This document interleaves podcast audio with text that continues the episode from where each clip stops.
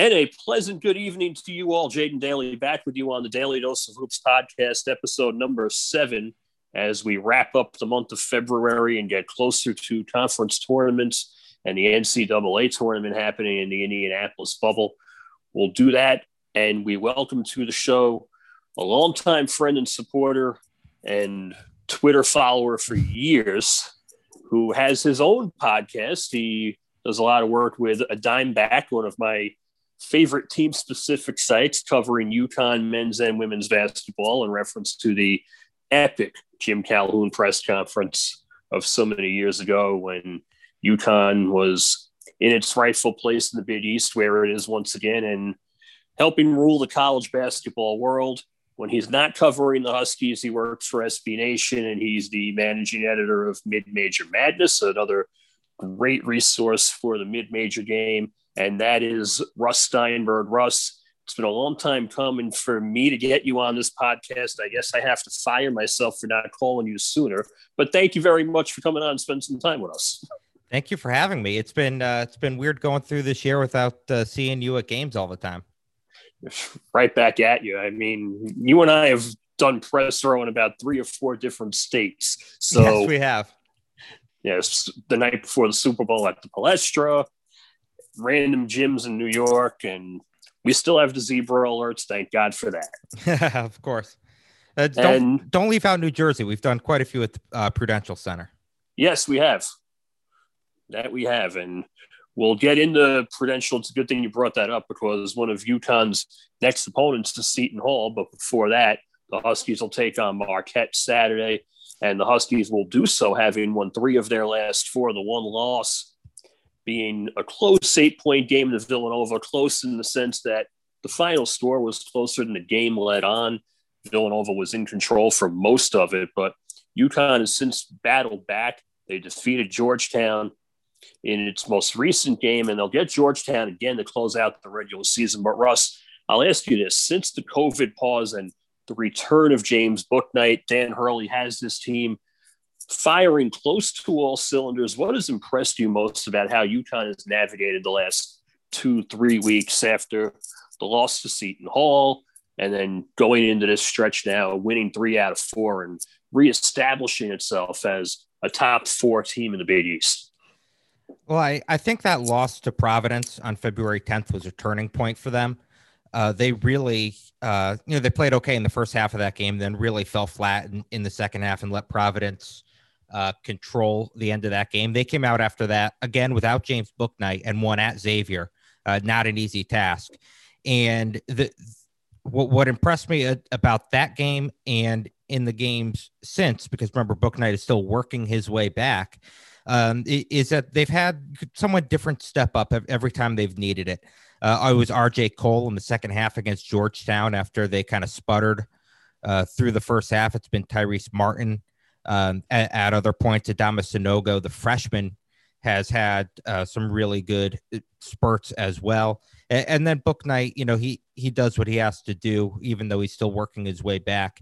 Uh, the, a lot of different weapons on this team, and, and I think that's something that maybe people don't appreciate enough, and and you're starting to see it now in this little run they've had.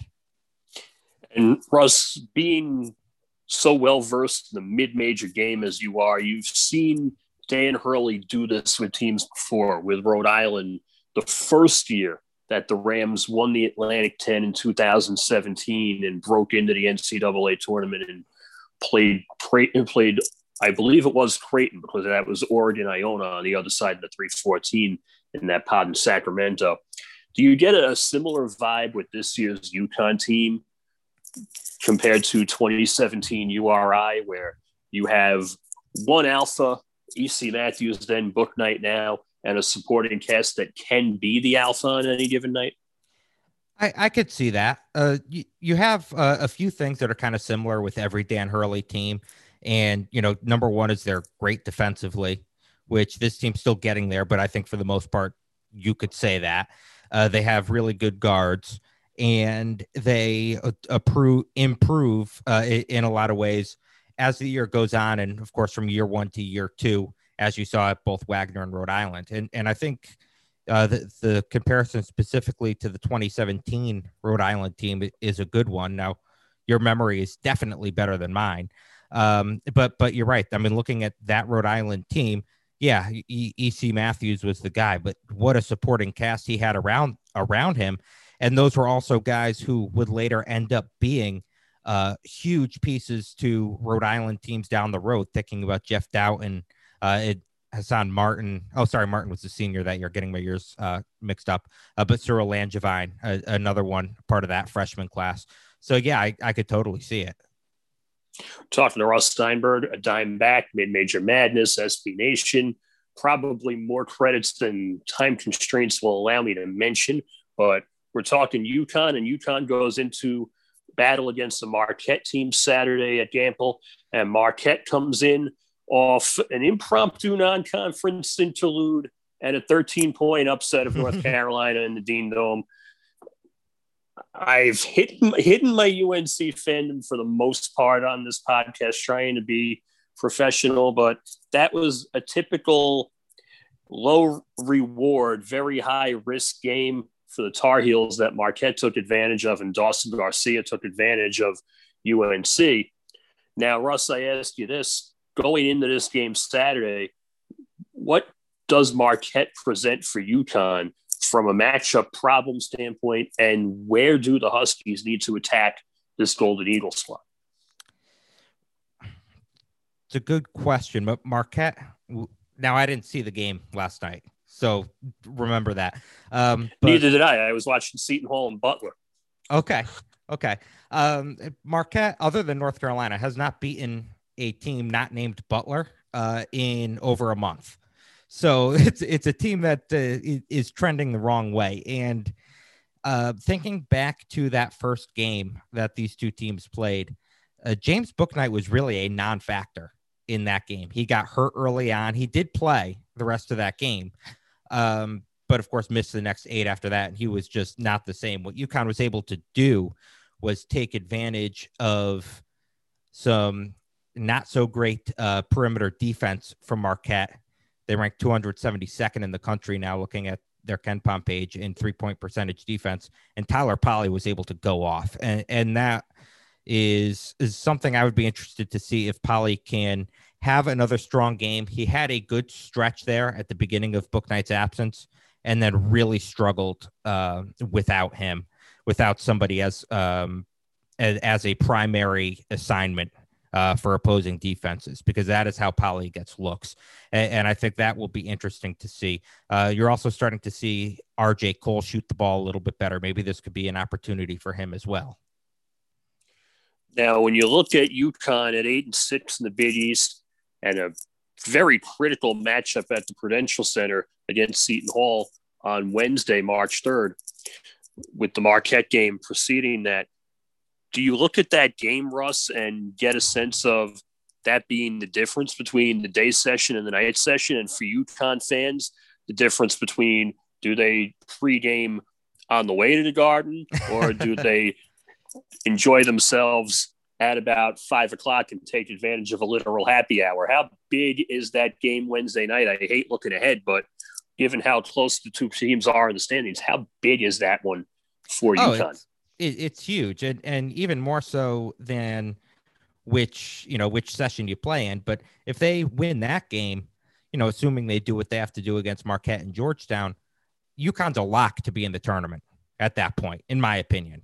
No matter what happens at MSG, um, and, and I think that's their main focus right now. Now you look you look at seeding, and yeah, UConn would definitely rather be the three seed than have to play in that four or five game on uh, on Thursday afternoon.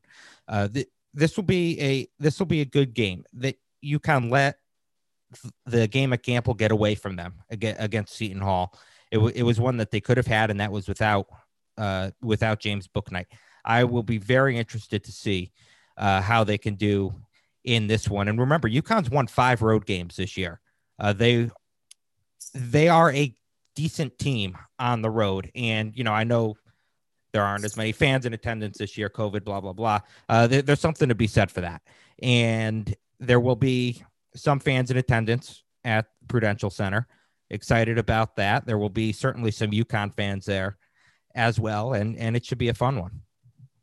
Talking to Russ Steinberg, a dime back, Major Madness, SB Nation, and on that note, you mentioned UConn winning road games and now getting to play games with the backdrop of fans in the stands, assuming that the Big East does allow them into Madison Square Garden. And I've I've looked at this and I've told people I said there are two schools who are going to be the biggest beneficiaries of having fans at the Garden. One is St. John's with the way the Red Storm has been resurgent this year under Mike Anderson, and the second one is UConn. To those who don't know, UConn has taken over the Garden practically unlike any other school from a powerhouse standpoint, from influencing the effect of a crowd on a game and look no further than the 2014 East Regional, where UConn fans bought tickets for almost $800 up in the blue seats at the Garden and really turn that into Storrs South. Just, Russ, you've been on both sides of this as a fan and covering games where UConn has played in the Garden. Just can you describe the effect that MSG has on this program and this fan base? It, it's huge. Um, you know, UConn historically has always filled up the garden. I mean, you, you and I have done Big East tournaments forever. You know that.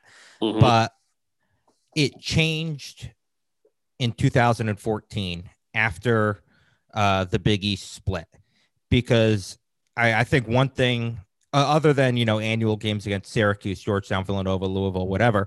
Uh, one thing fans really missed was playing games at the Garden, and the fact that they got them there in 2014, you saw that fan base turn out so much, even more than it normally did, and that never stopped. And that's why you saw UConn playing in the Jimmy V there, like every other year. You saw them playing, you know, one offs there. You saw them in uh, the 2K Classic because they brought so many more fans.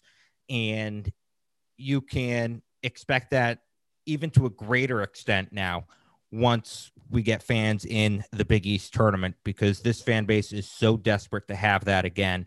Uh, they were, it, it was almost insulting to watch them play a conference tournament game, you know, in Orlando in, in previous years, while Providence was playing at Madison Square Garden. Uh, if it didn't feel right.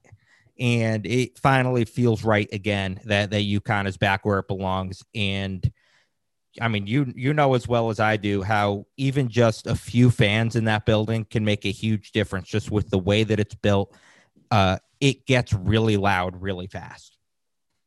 Absolutely, and I'm I'm not kidding people when I say Cardiac Kemba is the greatest game I've actually ever covered in person in terms of overall finish and just the atmosphere that day before St. John's played Syracuse right there. How about that for a day session doubleheader? You get UConn, UConn and Syracuse in a 12 o'clock and a 2.30 game. But funny thing about that, if, if I could interrupt you, um, I went to the first two games of that uh, of that tournament, the first two UConn games, DePaul and Georgetown and I was in college at a midterm for uh, the cardiac Kemba game, but I got back to our newspaper office and, and watched it there. I streamed it.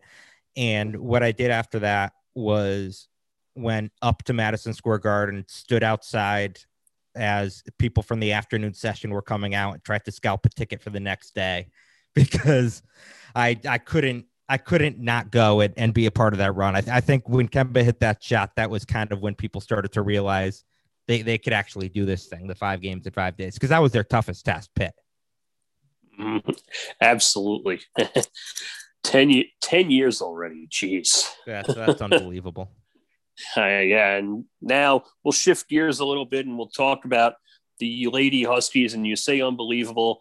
Is that the word to describe Paige Bueckers, or am I am I running out of adjectives to describe what she's meant to this program already? Just three months into her career unbelievable is, a pretty good place to start.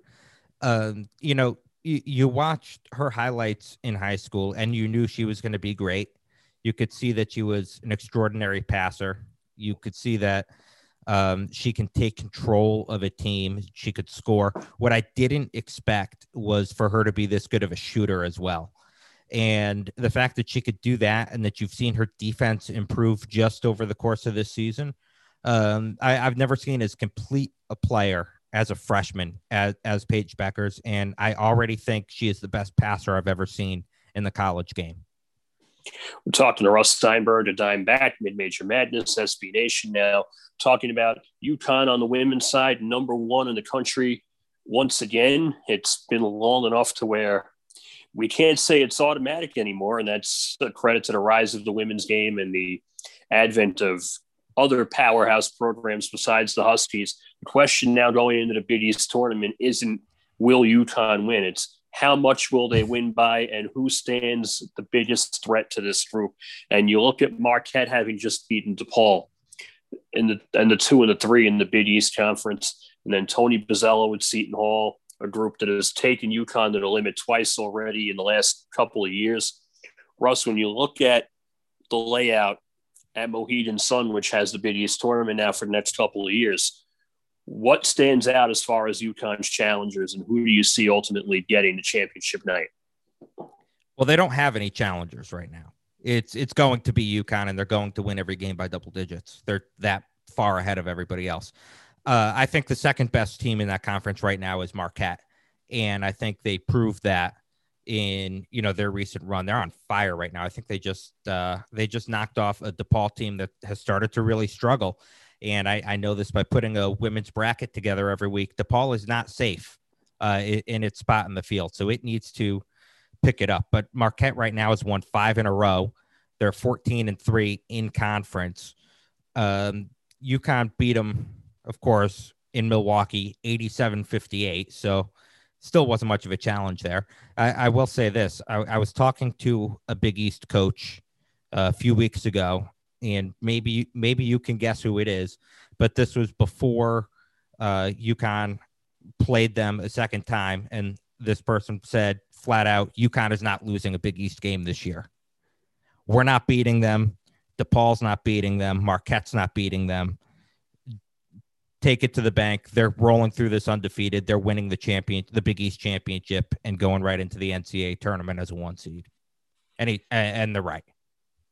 Yeah, absolutely. You you look at what UConn has done to this conference, and I was watching some of the St. John's game, which was a 77 to 32 final, and it just reaffirms just how good this program continues to be. It doesn't rebuild, it reloads. To those of you who haven't watched much of the women's game, I know my site has focused mainly on the men, but we co- we cover some women's basketball whenever we we have the opportunity. And I'm telling you, if you haven't seen UConn yet, and Russ, I know you can back me up here. What are you waiting for?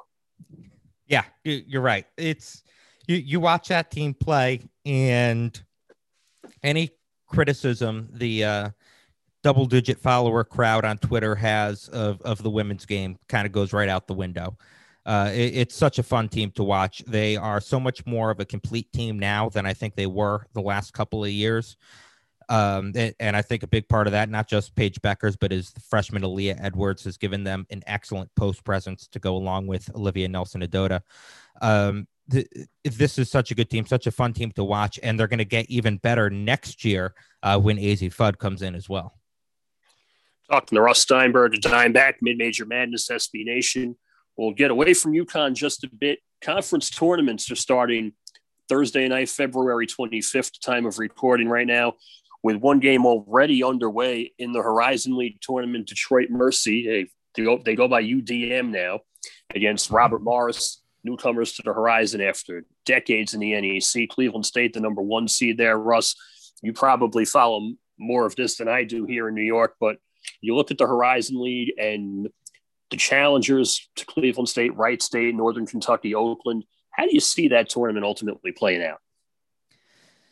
Um, well, I'm hoping it comes down to the two best teams, Cleveland State and, and Wright State. They both sputtered a little bit uh, to close out the season. I would like to see them face each other in the championship. This is not a conference I've seen a ton of this year, just because they always seem to conflict with uh, with other uh, with other games that are on at the time. But I know, you know, Cleveland State has had one of the best turnarounds in the country uh, from one year to the next, and really the last couple of years uh, to now, and they were in a terrible place a few years ago, and now they're a realistic NCAA tournament team.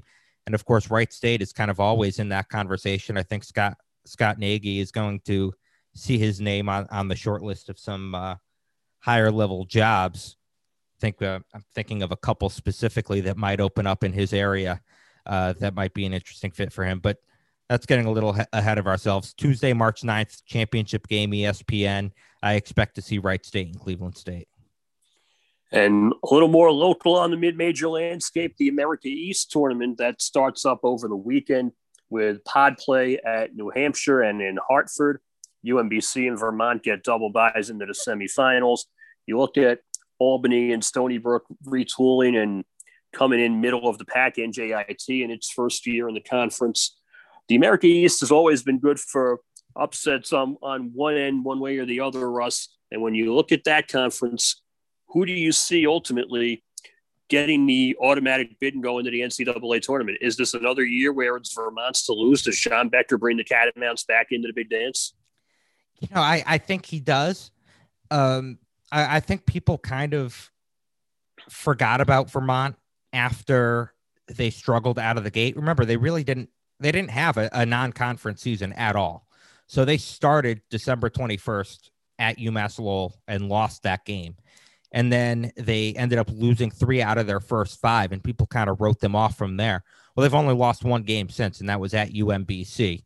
Uh, so they've certainly figured it out. And of course, the Retrievers themselves are, are on a roll too, winners of four of their last five.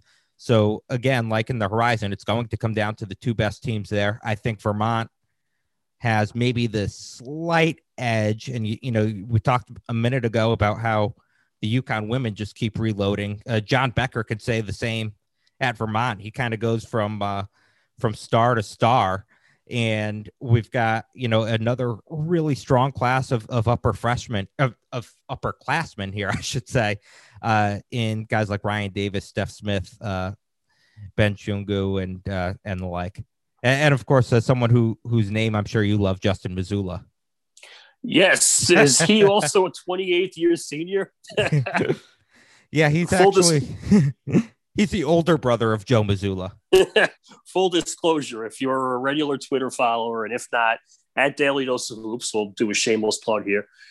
Jason Durant, my colleague who covers Seton Hall with me, and myself have frequently referred to on Twitter something called the Joe Mazzulla Award. And we present it every year to the senior or very long time, well known junior who feels like they've played for a good 15, 20 years. You look at guys like Brad Davison at Wisconsin, Brandon Triche at Syracuse in the past. Perry Ellis was probably the national Joe Mazzulla Award winner a few years because ago. He looked like it. yeah, that too. Uh, anybody on the bench at Duke, I think this year it's Jordan Goldwire. Yep. And Joe Mazzulla, when he was at West Virginia, played the last year under John Beilein and then redshirted and played his last three under Bob Huggins, and it felt like he was there forever. So that's the background of the Joe Mazzulla Award. And Joe's brother Justin transferred out of George Washington after Maurice Joseph got let go and ended up at Vermont. So we digress and we're talking to Russ Steinberg, a dime back mid-major madness SB Nation. The Big South tournament also gets underway this weekend. Winthrop is the favorite there. Pat Kelsey has a team that is on the bubble as far as an at large is concerned. I don't think the Eagles have the resume to withstand that if they get knocked off in the conference tournament. So I, I do think it's going to be a one bid league as it usually is. But Russ, you look at Winthrop, Chandler Vaudrin, and the cast that Pat Kelsey has in Rock Hill. Who do you see being the challenger there that could possibly spring an upset? Well, Asheville's the only team to beat them. Keep an eye on them. Radford and Campbell both playing really well right now, could be candidates as well. But I do think Winthrop is far and away the best team in this conference, even if they had a couple of close calls down the stretch, also against uh, Tubby Smith's crew at High Point. Uh, th- this team, it, it's a shame. You, are right. They're probably not a strong at large candidate if they falter in the Big South tournament. Uh, it, it's too bad because this is a team that I think can win a game uh, if they make it. And that's because, for, first of all, they can really score. Uh, they uh, play really fast. They rank 13th in the nation in tempo, but that's because they're so good at putting the ball in the basket and they could do that a whole lot. Uh, they have the size to compete with a high major team. Uh, they have the athletes, and they will give somebody a lot of problems if they make it. So I really, really hope they do. Um, they have a, a, a, few strong teams in this conference. No one quite as good as them. Um, but you know, like I said, Asheville already beat them and played them close another time. High Point played them close twice. Uh, we'll see what happens. Talking to Russ Steinberg, a dime back, mid major madness, SB Nation, shedding some light on conference tournaments that start this weekend at the end of February. And then Monday, when we all mimic Jon Rothstein at midnight and say this is March. So we'll get into that and we'll get into the Jerome as well, the popular tournament, if you will, a pick 'em among college basketball media insiders, what have you, where you p- try to pick the winners of each conference tournament. And Russ, aside from what we just profiled, who do you see as a potential bonus point pick in the Jerome as a, maybe a three or a four seed that can come through and steal a bid? That's a good question. Um, first, first team that comes to mind might be Nevada in the Mountain West. Now, difficult thing there is that the Mountain West is very top heavy, so they would have to get through, you know, Boise, San Diego State, Colorado State, Utah State, at least you know a couple of them. Uh, but Nevada's a team no one's really talking about, and they're on a roll. They just swept Boise State. They're 14 and seven overall, top 100 in KenPom. Uh, this is a, a team that uh, Steve Alford has really moving in the right direction. They got a guy that I, I know you're familiar with because we watched him play together, Desmond Cambridge, uh, at, at the guard, the transfer from Brown, uh, mm-hmm. who's been lighting it up there. Uh, it, Nevada might be an interesting play. Uh, that, but again, it's you're running a big risk there. just knowing who else is in that conference.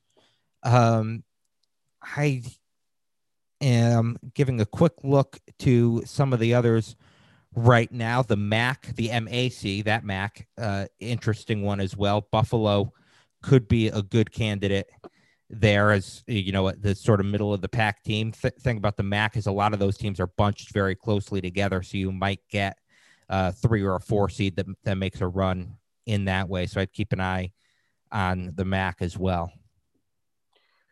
Russ Steinberg, SB Nation, Mid Major Madness, and back. And we'll ask you what we've asked the last couple guests on our podcast as far as the coaching search of Fordham. We asked this to Josh Adams and Jake Zimmer when we had them on a couple of weeks ago, and then Vin Parisi when he was on previewing Iona Manhattan.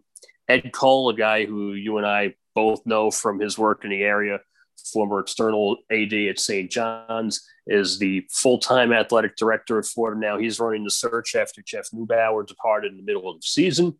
Mike DePaoli is the interim candidate. A lot of names have been thrown around: Jared Grasso, Shaheen Holloway, Kyle Neptune, the assistant at Villanova.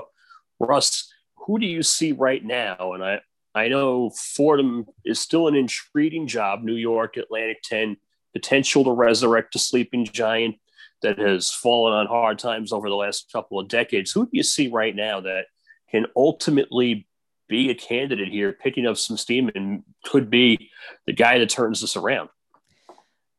Yeah, I, for, from what I understand, Jared Grasso probably has the inside track there if he wants the job. Um, Shaheen Holloway, another guy that you mentioned, a couple other names to maybe consider. Um, and this is just, you know, perusing the internet and trying to rack my own brain for interesting names. Uh, Jack Perri, perhaps he got a raw deal at LIU Brooklyn, uh, is now at Southern New Hampshire. He could be a candidate. Uh, someone like Chuck Martin, assistant at South Carolina, might be an interesting fit. Keep an eye on him as well. It's a tough job, and you know, you and I both know that very well. You're not going to get you know the hottest low major coach in the country to come and put it all on the line at Fordham, but there, there's talent here. I think there is a path to success in, in this program. They just haven't hit it uh, to this point. I would expect, though, that uh, Grasso or Holloway will be the way that they go. Talking to Russ Steinberg, Dime Back, Mid Major Madness, SB Nation, covering just about a little bit of everything in the Northeast as far as college basketball and also the national mid major landscape. Russ, thank you again for coming on, spending some time with us. Any last words going into conference tournament season for our fans to be mindful of? Um, I I just want to say how how excited I am that we're going to have a March this year. That's that's really it. I mean, I I was at the game. I, I can't remember. Were you at the uh, quarterfinal, the Big East tournament last year? I was not. I was still in Atlantic City, and oh, okay. Had I not had I not stayed up until 4 a.m. writing a Greg Paulus feature, oh geez, I, I would have got I would have gone to the Garden for that St. John's Creighton game. It's, so my my Big East quarterfinal streak, well, my Big East quarterfinal streak ended a couple of years before that when I was at the ACC, mm. but yeah, it's not I, 20 years like yours. Yeah, I'm, this is uh this will be 21 for me if I'm lucky enough to be able to actually get an on-site credential this year. So we'll see. But I, am just I'm so excited to have an NCAA tournament, to have uh, conference tournaments, and you know, you and I could probably sit here and argue till we're blue in the face about whether they should be playing, how they should be playing, uh, all the ethical um, things that come into play here. But uh, right or wrong, and you call me a hypocrite for it if you want. I'm going to forget all about that as soon as the game start, and, and I'll sit back and, and I'll enjoy it and and hope everyone could stay healthy.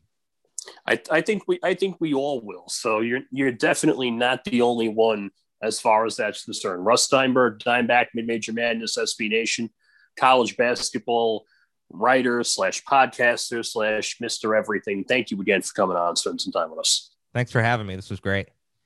Absolutely.